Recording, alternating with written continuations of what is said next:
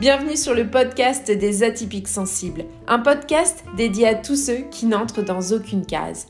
Je suis Nadège, coach de vie certifié spécialisé dans l'accompagnement des atypiques sensibles.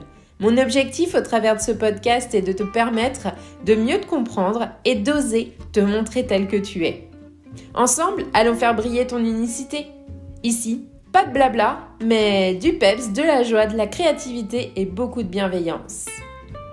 Si ce podcast te plaît, laisse 5 étoiles et un avis, ça lui permettra de voyager et d'agrandir la communauté des atypiques sensibles.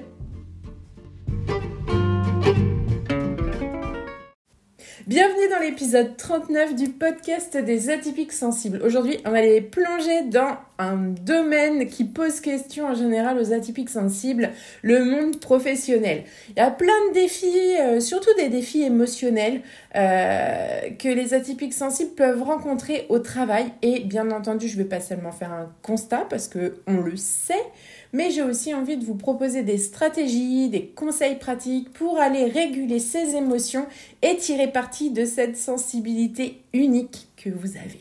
C'est parti on y va? Allez. Alors, on va commencer par faire un petit état des lieux euh, parce qu'on ne peut pas comprendre si on ne sait pas de quoi on parle, tout simplement. Donc, il va y avoir différents défis émotionnels au travail pour les atypiques sensibles. Premièrement, le truc sur lequel j'avais envie de revenir, c'est cette hyper réactivité aux stimuli. Quand on est atypique sensible, on peut être beaucoup plus sensible justement aux stimuli du milieu du travail. Euh, ça peut être les lumières, ça peut être le bruit, ça peut être l'agitation autour, ça peut être le monticule de dossiers, de voilà, il y a plein plein de choses qui peuvent venir nous surstimuler justement et ça peut entraîner une réactivité émotionnelle accrue parce que quand on est surstimulé au niveau des sens, euh, on se fatigue plus vite et finalement bah, on est plus réactif émotionnellement. On va aussi rencontrer cette difficulté euh, à gérer le stress parce que tout simplement euh, le stress, c'est normal. Si on a zéro stress, on n'est plus là. Euh, voilà, il n'y a plus aucune vie en nous. Donc le stress, il est là. Il est bon pour nous parce que le stress, c'est ce qui fait que depuis des milliers d'années, les hommes peuvent réussir à survivre sur Terre. Sans stress, on n'a pas de signal d'alarme de danger. Donc, autant te dire que on ne voit pas le danger, on ne réagit pas au danger et on est mort. Donc le stress, il a son, utilité. Par contre, on n'est plus en danger permanent, donc on n'a pas cette nécessité d'être en veille permanente face au danger. Et au travail, on peut avoir cette sensation de devoir être en veille permanente parce qu'on veut euh, performer, on veut montrer euh, qu'on est euh, au bon poste, surtout si on a ce petit imposteur de temps en temps qui vient nous dire euh, non mais ils vont tous découvrir que tu n'as rien à faire là, que tu ne sais absolument pas ce que tu fais euh, et euh, que tu voilà que tu fais des choses sans être sûr de toi. Donc tout ça ça active ce stress et bien sûr quand on est stressé, on peut faire des choses de travers parce que euh, ben, on n'est pas concentré de la bonne façon et nos émotions peuvent vite nous déborder, donc on va être dans la surréaction émotionnelle.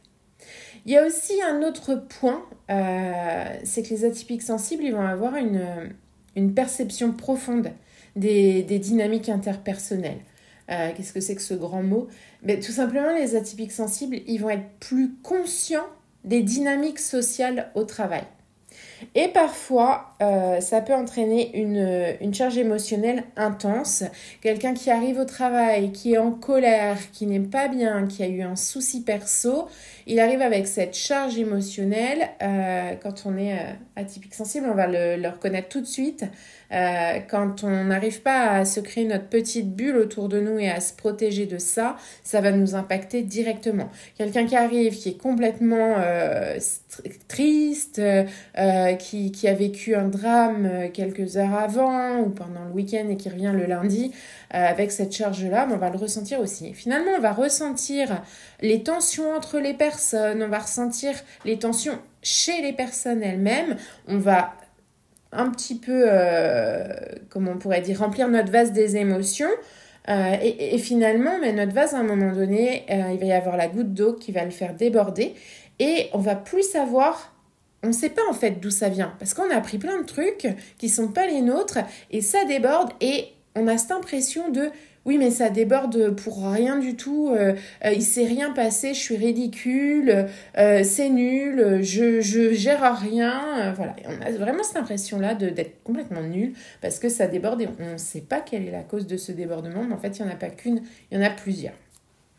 Alors tout ça, c'est ce que j'ai observé moi chez mes clients, mes clientes, les, les, proches autour et franchement on le voit énormément c'est bien, c'est ok, mais on va aller explorer des stratégies et des conseils pratiques pour gérer tout ça, euh, pour réguler tout ça, parce que on va pas se laisser déborder émotionnellement. C'est pas possible. c'est pas super agréable. La première des stratégies que j'ai envie de, de proposer, c'est vraiment d'aller booster euh, notre conscience émotionnelle. Il va falloir prendre le temps de reconnaître et de comprendre nos émotions. Que ce soit dans le cadre personnel ou dans le cadre du travail. Des fois, ce n'est pas les mêmes qui viennent. Donc, c'est intéressant de prendre euh, un petit carnet, de tenir un journal émotionnel. Et à chaque fois, on va aller voir, hop, cette émotion s'est déclenchée aujourd'hui. Qu'est-ce qui a déclenché cette émotion? Qu'est-ce qui s'est passé? Et à la fin de la semaine, on va faire le bilan. Est-ce que cette émotion est toujours déclenchée par un comportement, euh, une même personne, une même action, une même activité? Quels sont les schémas récurrents là-dedans? Rien que de pouvoir poser des mots sur nos émotions, il ne faut pas hésiter à aller euh, télécharger euh, une petite roue des émotions sur le net, il y en a plein partout. Euh, ou télécharger une liste d'émotions pour poser le mot juste. Il est hyper important d'aussi augmenter notre vocabulaire émotionnel. Quand on pose le mot juste sur quelque chose, on se sent déjà beaucoup mieux. Parce que si on parle de colère, tout simplement, alors que c'est pas vraiment de la colère, c'est peut-être de la rancœur, c'est peut-être voilà, il peut y avoir d'autres mots à poser. Et finalement on est à côté. Donc on ne comprend pas parce qu'on a l'impression que c'est toujours la même émotion qui vient. Donc hyper important de tenir un journal émotionnel en allant poser les bons mots et en allant voir, ok, sans jugement, qu'est-ce qui a déclenché ça? Et est-ce qu'il y a des récurrences et comment je peux aller agir sur ces récurrences? Peut-être euh, me dire simplement, c'est ok, telle chose déclenche mon émotion peut-être se préparer en faisant euh, des petites scénettes de théâtre, ça fonctionne super bien. En solo, on s'en fiche, euh, on se met dans un coin tout seul chez soi et puis on s'imagine dans cette situation, comment on pourrait la revivre. Le cerveau, il fait pas la différence entre la situation vécue et la situation imaginée. Donc on va lui proposer une nouvelle version, une nouvelle réaction et on va lui ouvrir une nouvelle voie. Donc quand on va se retrouver face à ce, déclencheur récurrent, il va avoir plusieurs possibilités. Il va pas prendre son autoroute habituelle. La deuxième stratégie, ça va être de travailler la communication assertive.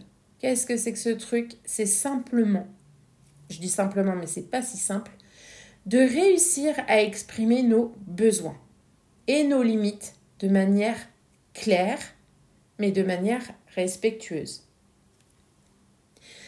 Nos besoins, on sait en général même pas de quoi on a besoin, nous, comment l'autre peut, avec euh, sa potentielle baguette magique, imaginer et déduire de quoi on a besoin. C'est impossible. Il n'a pas la pensée magique, donc il va falloir nous venir identifier de quoi on a besoin. Donc quand on commence à s'agacer, à s'énerver, pose. De quoi j'ai besoin là maintenant? Et on va venir poser notre limite de manière claire et non intrusive pour l'autre. J'ai besoin de. Il est temps pour moi de. Par exemple, un collègue nous agace, on est euh, obligé de travailler avec lui. J'ai besoin de quelques minutes. Je vais me retirer en salle de pause et je reviens euh, d'ici 10 minutes grand maximum pour me remettre sur le dossier avec toi. On ne parle pas de ses besoins à lui, on n'en sait rien. Euh, et puis, on ne va pas utiliser le tu Euh, j'aime bien ce, petit truc de le tu-tu. C'est-à-dire que quand on se sent déjà agressé, quand il y a déjà une certaine tension et qu'on utilise le tu, bah, on amplifie l'agressivité et on tue la relation, on tue la possibilité de communiquer. Donc il va falloir se voilà, prendre sur soi un petit peu et après ce chemin-là, petit à petit, on prend l'habitude de le prendre sans faire de détour, sans se chercher d'excuses. Parfois, c'est nous qui avons des besoins et, et c'est nous qui nous agaçons un peu trop vite. Et c'est ok, on, le fait tous. Donc voilà, il va falloir identifier clairement des moyens de communiquer qui soient efficaces pour nos besoins, pour nos sentiments, pour nos émotions, sans pour autant compromettre les relations professionnelles. La troisième stratégie, ça va être d'aller réguler ce fameux stress. Il va falloir, dans la routine que vous avez au quotidien, intégrer des pratiques de, gestion du stress. Ça peut être des trucs tout bêtes, des respirations profondes, trois respirations profondes. On souffle trois fois très fort, on inspire. Il peut y avoir inspirer par le nez, souffler par la bouche. Inspirer par le nez, souffler par la bouche. Et on fait ça trois fois. On peut aussi aller télécharger des petites applications de cohérence cardiaque, en trouver en vidéo sur YouTube. Il y en a. Il y en a partout. Il peut y avoir des, choses toutes simples, euh, de l'automassage, plein de petites choses euh, qui, vont nous permettre de baisser ce stress. Il y a aussi au niveau du mental la fameuse technique euh, du stop c'est-à-dire que notre cerveau, il s'emballe. Il nous propose plein de trucs. Stop. Et en fait, c'est très euh, significatif parce que si euh, on est dans une pièce et d'un coup on se met à dire stop, plus personne ne bouge. On est, euh, on est vraiment conditionné à ce truc du stop. Stop, tout s'arrête. Et, c'est fort hein, parce que même si on le fait avec des enfants, d'un coup on dit stop et ça arrête deux secondes. Bon, souvent ils continuent à faire ce qu'ils étaient en train de faire, mais il y a ce temps d'arrêt. Et c'est pareil pour notre cerveau. Euh, notre cerveau, il est conditionné à ce mot. Donc lui dire stop, c'est bon, stop, maintenant on arrête. On souffle un bon coup, on reprend point par point et on va voir euh, ce qu'il est possible de faire immédiatement, ce pourquoi j'ai besoin d'aide, ce qui peut être différé euh, et ce qui n'a pas lieu d'être. On fait le, point, le bilan. Pour ça, la matrice d'Eisenhower, elle est top pour aller identifier vraiment les, les, choses importantes de la journée. N'hésitez pas, c'est séparé, on la trouve partout, partout. Donc euh, voilà, il faut aller faire un petit tour. On va identifier du coup euh, aussi, parce que euh, dans la gestion du stress, il y a beaucoup de ça, les moments où il est possible de faire quelque chose pour notre stress. Ne serait-ce que, tiens, là, à cette heure-là, j'ai 5 minutes, bah, je peux écouter une musique qui me fait du bien. Euh, j'ai absolument pas de temps dans ma journée. Je peux mettre dans ma poche des, petites balles molles à malaxer, euh, des choses comme ça qui vont me permettre de baisser mon stress. Je peux prévoir euh, des petites gommes à mâcher. Alors, on va pas passer sa journée à mâcher des moments ou des trucs comme ça, mais ça peut baisser les tensions. Il va y avoir plein de petites choses euh, que vous allez pouvoir euh, identifier, vous faire une mallette anti-stress quelque part et en fonction du temps et du lieu, euh, voir ce qu'il est possible de mettre en place. La dernière des choses que j'ai envie de partager, c'est vraiment la, la recherche d'un environnement de travail favorable. C'est-à-dire que on n'y pense pas assez souvent, mais il y a des petits ajustements, des petites choses qui peuvent nous permettre de créer un environnement de travail qui peut favoriser notre bien-être émotionnel. Que ce soit un fond d'écran euh, d'une couleur spécifique qui nous fait du bien, que ce soit euh, un petit objet posé, euh, que ce soit un stylo avec lequel on aime beaucoup écrire et qui vient euh, au niveau de la préhension euh, de, du, mouvement nous apaiser. Il peut y avoir plein de petites choses. Donc il peut y avoir aussi de, de, mettre des, des plantes vertes dans l'espace de travail, c'est à voir avec les collègues, avec leurs besoins à eux aussi. On va aller détecter tout ça et on va identifier comment notre sensibilité peut être un atout pour pour améliorer cet espace de travail, euh, pour améliorer l'empathie envers les collègues, pour détecter des nuances euh, dans les projets.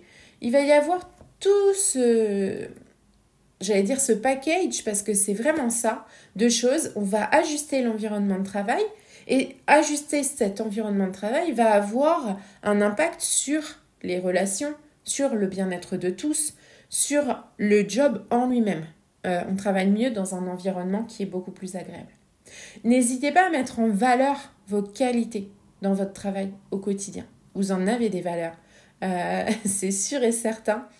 Euh, vous avez des, qualités qui découlent de ces valeurs. donc voilà, identifiez vos valeurs, les valeurs fortes.